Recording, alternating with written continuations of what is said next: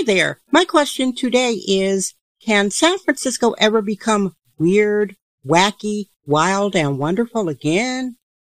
The answer may surprise you. Buckle up, buttercups. Here comes the show. Okay, San Francisco, damn. I thank you for tuning in. Didi LaFrac, keep it real. Won't you tell it like it is? Bohemian woman up in San Francisco. Talking life, plenty convo. Super honest, you already know. The dopest, coolest podcast, yo. Yeah, sharing her life, her stories. I hope you ready. Sit back, relax. Hey guys, Didi here for your San Francisco Damn episode. This is Friday, July 28th, 2023. I hope everything is going well for you. Welcome, new listeners, regular listeners. I love to love you, baby. Happy birthday, everybody who is celebrating your birthday today. I hope you have a beautiful birthday party wherever you are in the world. Get your birthday celebration on, sweetheart. Guys, let me get right into it. So I'll repeat the question. Will San Francisco ever be, and don't be a denialist and tell me it is today, Will San Francisco ever be wild, wacky, and wonderful like it was in the golden years of Bohemia in the 80s and 90s? Yes and no.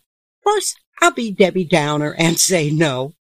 The reason why San Francisco will never be wild and crazy again it's because we don't have an emphasis on safety, law, and order. We've got several apocalypses going on here in San Fran, fentanyl, a well-earned nickname. We have the retail apocalypse. 50% of retail downtown is gone on. We might even lose the major shopping mall. We're losing stores left and right. You go down on the main street, Powell Street, honey. Whew, you think you were going to see tumbleweeds and it's like in a deserted town. Lord have mercy. Without the cable cars downtown, I wonder how long Macy's is going to hold in there. We're losing the old Navy. We're losing Nordstrom. We have a ser- serious issues here.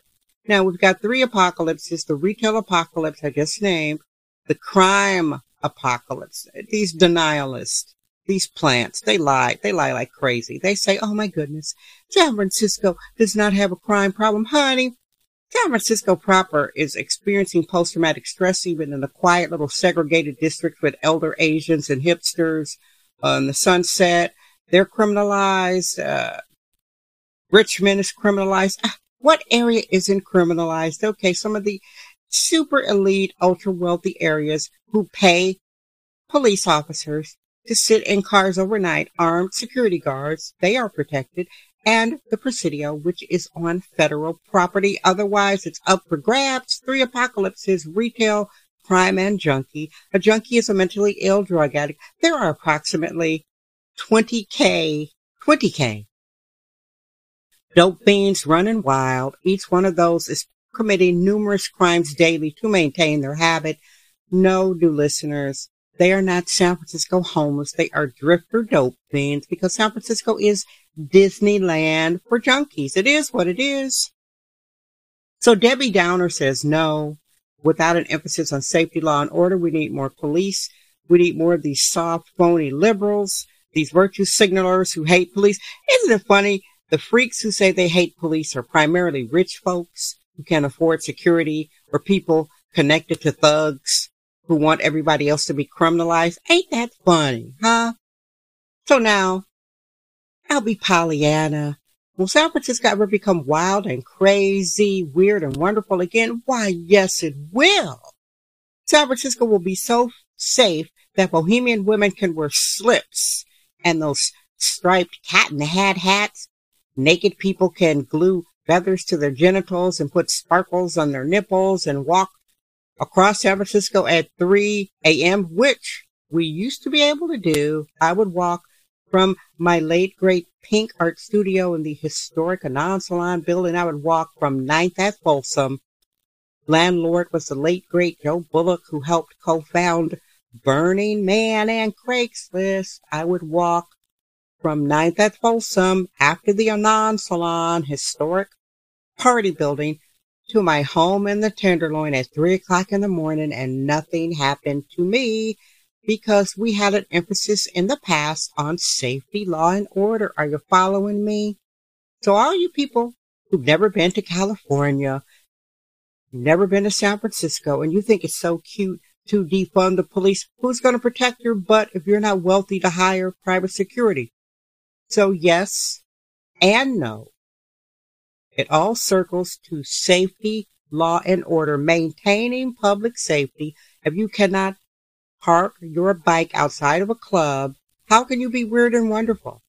If you have to worry about your motorcycle being stolen, your electric bike being stolen, you have to worry about your car's windows being smashed in because you left a soda on the bottom of your uh, car seat. If you always have to worry about criminalized, how could you be weird, wacky, creative, and wonderful? Two do not exist. So it appears to be seen if we're going to have politicians that are pro safety, law, and order, now I know this is a democratic city, so that might be a pie in the sky idea.